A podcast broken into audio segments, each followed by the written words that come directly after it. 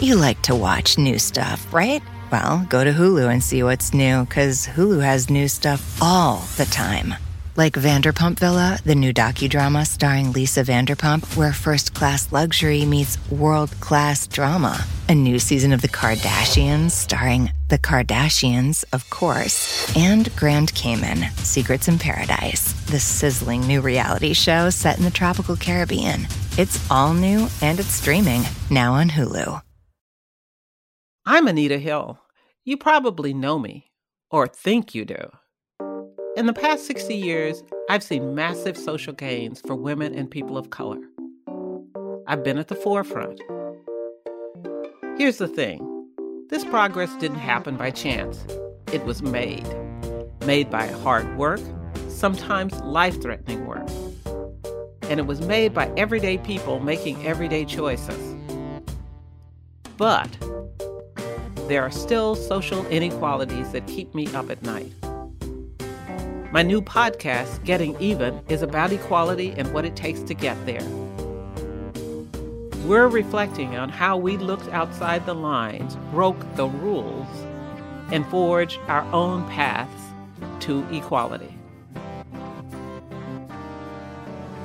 Listen to Getting Even on Apple Podcasts or wherever you like to listen.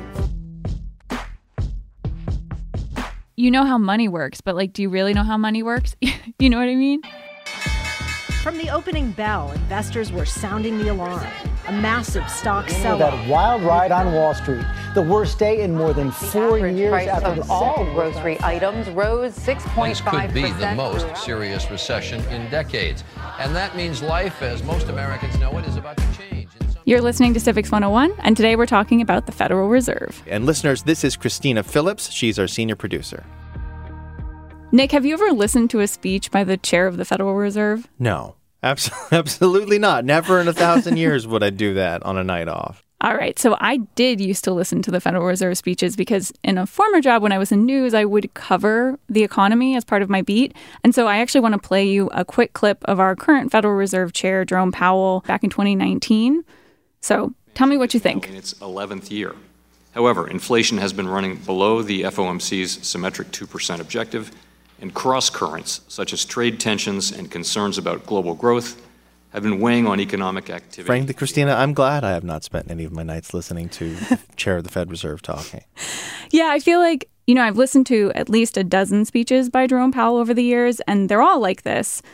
There's this language that is very difficult to understand. Yeah, and that ticks me off because at the end of the day, mm-hmm. words like policies and growth indicators and inflation and market volatility, they, they're relevant to our lives. They flow down to you and me.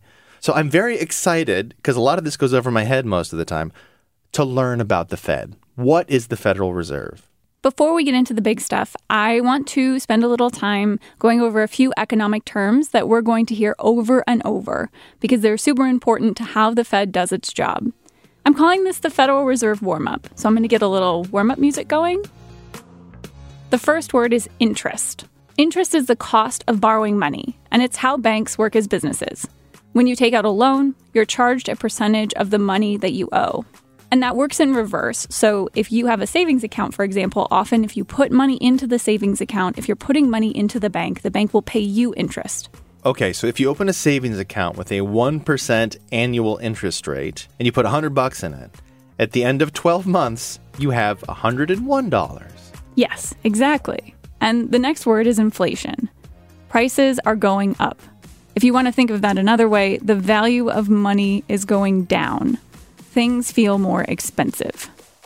It costs more money to get the same amount of groceries, or you could sell the house you bought five years ago for $50,000 more than you paid for it. Right. And I've got one more term before we get into the Federal Reserve the unemployment rate. Now, this is the percentage of the workforce, or people who could be working, who aren't for any number of reasons. Okay, so it's not just all the people who don't have jobs compared against the whole population? Yeah, yeah. It's just how many people could be working who aren't. Another important thing is that unemployment rate and inflation are very closely linked, which we'll talk more about later. So that's the end of our warm up. It's time to get into the Federal Reserve. I know that the Federal Reserve is our central bank, but what does central bank mean? A central bank is set up by a government to oversee all other banking. It manages how much money is in circulation and regulates what banks can do with that money. And how a central bank works in any given country is unique to that government. So, we've done a lot of episodes on the founding documents. And one thing I know about our founders and the framers of the Constitution was a huge fear of giving the government too much power. No tyrants, right? So, how do we end up with a central bank that, that gives the government power over our economy? I've got some help breaking this down thanks to Louise Sheiner. She's the policy director at the Hutchins Center for Fiscal and Monetary Policy at the Brookings Institution. And before that, she worked as an economist with the Federal Reserve. So, for a long time, there was no central bank in the United States. And you come to the early 1900s, and the banking system was just extremely dysfunctional. And it was wholly unsuited to the needs of the U.S. economy, which by then had been industrialized and quite sophisticated. Oh, so we haven't always had a central bank. Yeah, to what you said earlier about the founding of the United States, Alexander Hamilton was the first to try to give the U.S. a central banking system, an effort which got him a lot of opposition and ultimately failed. But a century or so later, industrialization transformed the economy. And without a national banking system, without a central bank, you had problems like there would be cash shortages in one part of the country and leading to bank runs and spikes in interest rates and recessions. And these happened quite frequently. Some type of central bank was needed to manage the peaks and valleys of the economy and to smooth out developments in different areas of the economy. And so the result was the Federal Reserve Act of 1913, which established the Federal Reserve System. How did they do that without giving too much power to the federal government? Yeah, so in order to get the political support for the central bank, there were a lot of compromises that were made. Um, and those compromises actually are still reflected in the organization of the Fed today. So, in particular, the Federal Reserve is not this strong federal central bank. It is actually called the Federal Reserve System. And it consists of different parts. One is the Board of Governors, and that's located in Washington, and the members of the Board of Governors are appointed by the President. Members of the Board of Governors are appointed for staggered 14 year terms, and the board chair is appointed for a four year term. Unlike other executive agencies, a new president or a new Congress cannot come in and just change the membership of the Fed. This board of governors is made up of seven people who ideally have a diversity of experience in finance, industry, and commerce, and aren't all appointed by the same president. As far as the board chair, you can think of that person as the face of the Federal Reserve. This is who you'll see giving speeches and interviews. Today, I will review the current economic situation and outlook before turning to monetary policy. Jerome Powell is our current board chair. He was appointed first in 2018 and then again in 2022. But the Federal Reserve isn't just these board of governors, there's more. It also has 12 regional Federal Reserve banks, which are scattered across the country and who have presidents that are appointed not by Washington, but by bankers and private citizens. And what do those regional banks do? These regional reserve banks are doing the everyday business of banking on behalf of the Federal Reserve.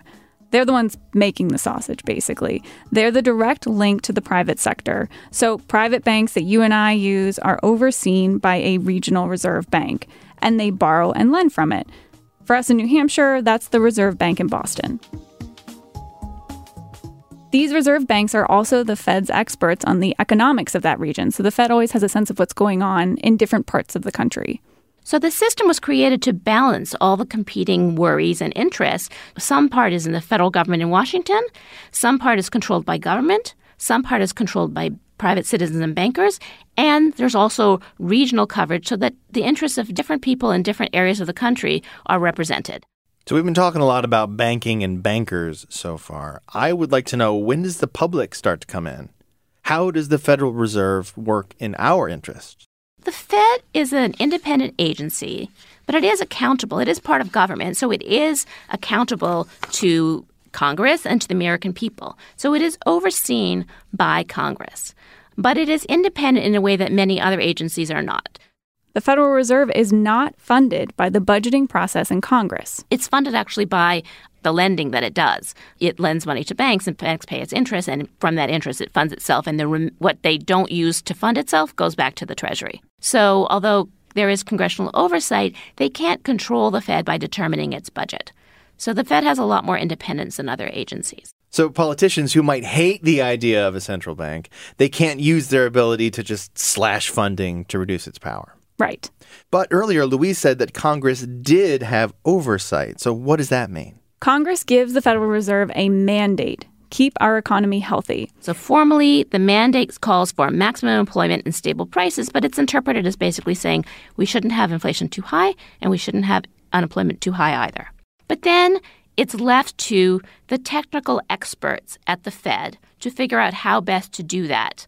So, it has both the technical expertise to figure out how to do that. You know, the Fed employs many, many PhD economists and also tries to insulate it from political pressure that would make it try to do things in the short run that might not be in the long run interest of the economy. Okay, so we've come back to inflation and unemployment. It's almost like I planned it that way.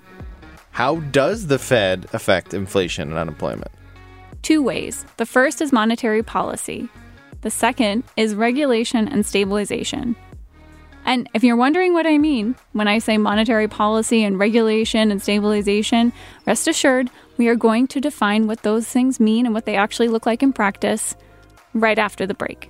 Before we continue, as we are talking an awful lot about money today, I want to say that Civics 101 is always going to be free. But it can't be that way without your support.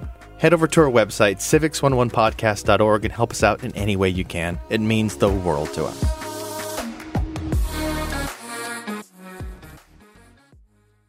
You like to watch new stuff, right? Well, go to Hulu and see what's new, because Hulu has new stuff all the time.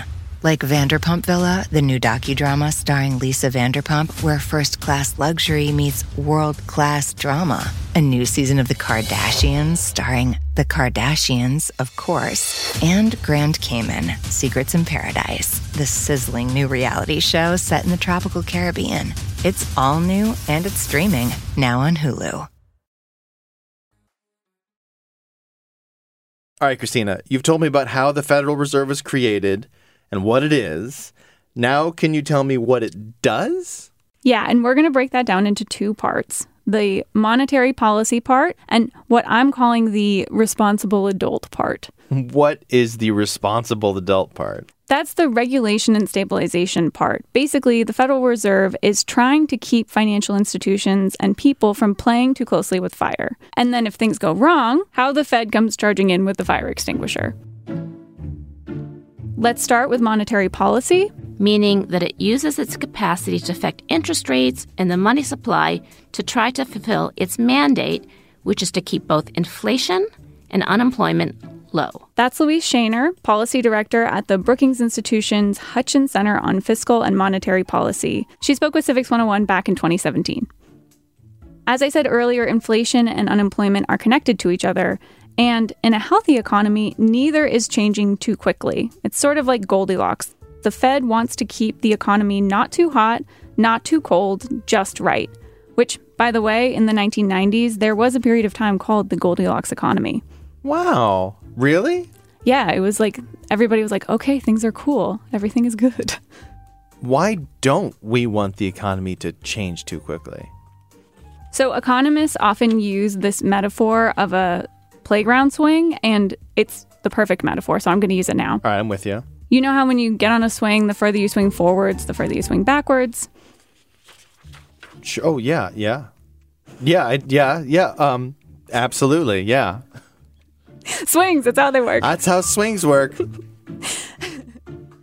so, when a swing goes forwards, that momentum carries it backwards. And an economy, if it's like a swing, if it swings really far in one direction, it's going to go really far in the other direction, and it's really difficult to stop. The Federal Reserve doesn't want that.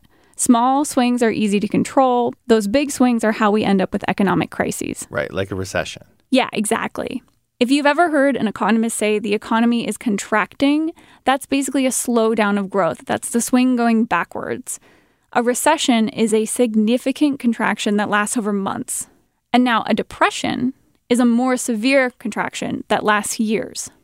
Both of these mean that it gets harder and harder for people to afford things. Businesses can't make the money they need, people get laid off, companies may fail, and people are just struggling to afford their everyday expenses.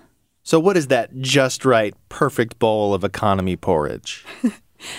I, I'm sure that many people would argue that there's no like perfect just right, but we do have some some markers that we can go by. And if we start with inflation, which is the rate that the value of money is decreasing over time, some inflation is actually healthy. The Fed has to be constantly monitoring the state of the economy to decide whether it's getting too strong, meaning that inflation is going to be right around the corner, or too weak, meaning that employment is going to increase. So let's say the Fed starts to notice that inflation is going up pretty quickly. What can it do? Nick, we've arrived at interest rates. Remember how we talked about banks making money by charging interest when they lend money? Yes. Well, one thing the Federal Reserve does that other banks can't do is that it sets a federal interest rate. It has the power to say this is the interest rate that banks charge one another for lending, interbank loans. So it serves as a baseline. If the federal interest rate goes up or down, it's likely that the interest rates that banks charge you or me will also follow suit. All right, so if I went out and got a loan for a car tomorrow, that interest rate a bank charges me is going to be affected by the interest rate the Federal Reserve has set. Exactly. The Federal Reserve meets eight times a year to decide if the rate should go up or down or if it's just right. So when the Fed changes interest rates, it can change how fast the economy is growing. To hike or not to hike? That is the question. So you asked what the Fed can do if inflation starts going up too quickly. If inflation is going up, the economy is getting too hot, the Fed might increase that federal interest rate. So when it raises interest rates, borrowing becomes more expensive. So people will cut back on new home purchases, credit card borrowing, or other types of spending, and that can keep the economy from getting out of whack, growing too fast, and causing inflation. On the other hand, when the economy is weak or is in a recession, the Fed can lower interest rates to try to help spur investment and increase spending and get the economy out of its bad situation and lower unemployment. And that, my friend, is the very basic rundown of monetary policy. This is something I never thought I would understand, but I think I get it. For the Really? first time in my life. I do. I do get it. Ah. I want to go back to this responsible adult thing you mentioned, the regulation and stabilization side of the Federal Reserve. What's that about? The Fed has a very important role in regulating banks and also just in promoting the stability of the financial system as a whole. So it kind of does this in two ways. One, it makes sure that the banks under its supervision, which are most large banks, are in good financial shape and aren't taking on too much risk. So that's kind of like trying to prevent a financial crisis from happening.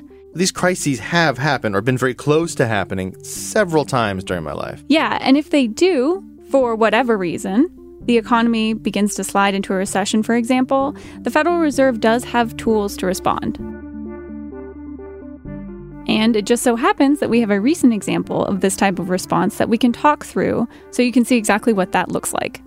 Are you talking about the 2008 financial crisis? Oh, you know I am. Wall Street veterans call it the worst financial crisis of their lifetime. More than four dollars. Traders here working the phone say a lot of their customers are freaked out, waiting to see. Financial markets from Asia to Europe are doing their utmost to prevent Monday from turning from dark to black.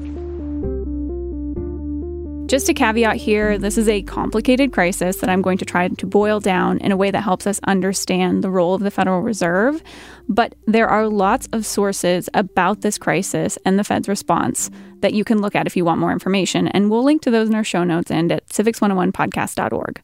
So, in the years leading up to 2008, there was a lot of risky investing that was happening largely outside of these regulations set by the Fed, meaning investors were making lending decisions that were higher risk. They could make a lot of money or they could lose a lot of money. And that risk flowed down to borrowers like you and me. A lot of this played out in the housing market, where lenders made it really easy to get mortgages, and people bet on the value of their homes going up. Right. Maybe your mortgage has a really high interest rate, but if your house is going to be worth a lot more than you paid for, you'll make that sum up when you sell it. And for a lot of reasons, that bubble eventually burst. The value of homes plummeted. People who borrowed money with that expectation that their home's value would go up couldn't afford payments on houses that were no longer even worth what they paid for them. You are watching us from the last home you'll ever own tonight. Consider yourself lucky. Same goes for anyone ready to buy a slice of the American dream. But if you're among the millions trying to sell, this was a very bad day. Financial institutions that had been engaging in risky investing couldn't support themselves, they were over leveraged, and they started to collapse. A major American investment bank in trouble, running out of money, perhaps on the verge of going out of business. There's some, still just some dispute in the economic literature about whether the Fed should have eased earlier. It's clear that the Fed did not see what was coming. And, you know, what I'll say, I was at the Fed at the time, is, you know, neither did the rest of the economics profession. So I don't know if this is a knock on the Fed or a knock on the economics profession, or in some sense, maybe neither. Uh, it may be just these things are very difficult to know. I think most economists agree that if the Fed hadn't acted the way it did in the recession, um, the recession would have lasted much longer and would have been even worse than it was. And what did the Federal Reserve do? As Louise said, there was a lot of debate about what could have been done, maybe to prevent this crisis. And there's also criticism of how the Federal Reserve did respond. But to help us understand what the Federal Reserve can do to stabilize an economy that's in crisis, I want to go through the actions that it did take. So, one of the things it did was do what it normally does, which is to adjust monetary policy to try to stimulate the economy. And uh, the Fed lowered interest rates from five and a quarter percent in September 2007 to near zero and kept them there for about nine years. But that couldn't mitigate the crisis on its own. It had to do something more. So the next thing it did was keep a couple of these giant banks from failing. It made loans to help prevent the collapse of two very important firms, Bear Stearns and AIG. Agreement, the New York Fed and JP Morgan Chase have agreed to provide an unspecified amount of secured funding to Bear Stearns for up to 28 days. The Fed will provide non-recourse back-to-back financing to JP Morgan Chase. Because it believed that if these firms collapse, it could greatly increase the financial panic and really damage the economy. Right. This is the expression we've heard quite a bit when it comes to the recession too big to fail. So, as bad as the recession was, and it was bad, uh, without the Fed intervening, a lot of people think it would have been another Great Depression. The Fed also created a bunch of new lending programs that would make loans to banks and other bank like institutions.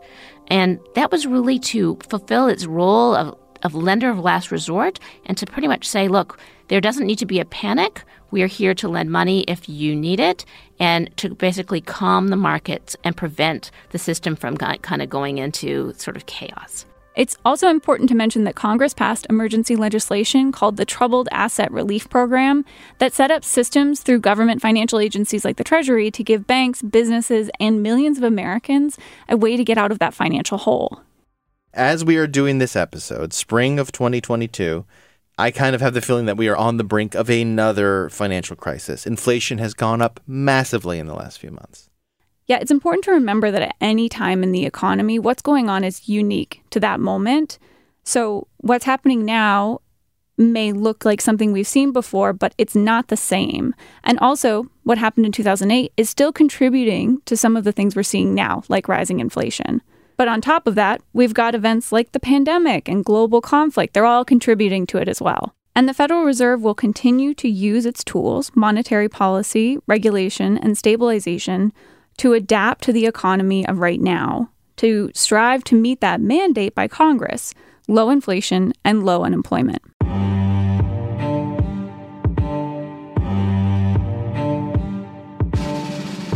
Back in 2017, Louise spoke about the future of the Federal Reserve, and I think her feeling is still pretty relevant now. The reason the Fed is an independent agency in the sense that I already described is that there is a view that independence is very important for central banks. That it is important that monetary policy decisions not be subject to political short-term political considerations. I think, you know, I'm hoping that the Fed has a very healthy long term outlook. It has weathered political storms in the past right from the beginning. It's always been an institution that is not typically all that popular, um, and it manages to survive, and I hope it still does.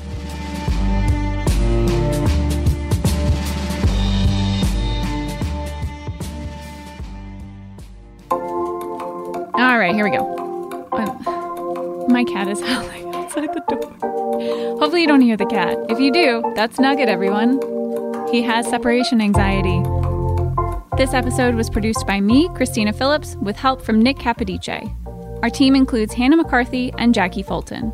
Our executive producer is Rebecca Lavoie. Music in this episode by Zyke, Superintendent McCupcakes, John Abbott, Martin Moses, Oi, Arthur Benson, Rascal Genius, Broke for Free, Chris Zabriskie, and Mad Large. Civics 101 is a production of NHPR, New Hampshire Public Radio.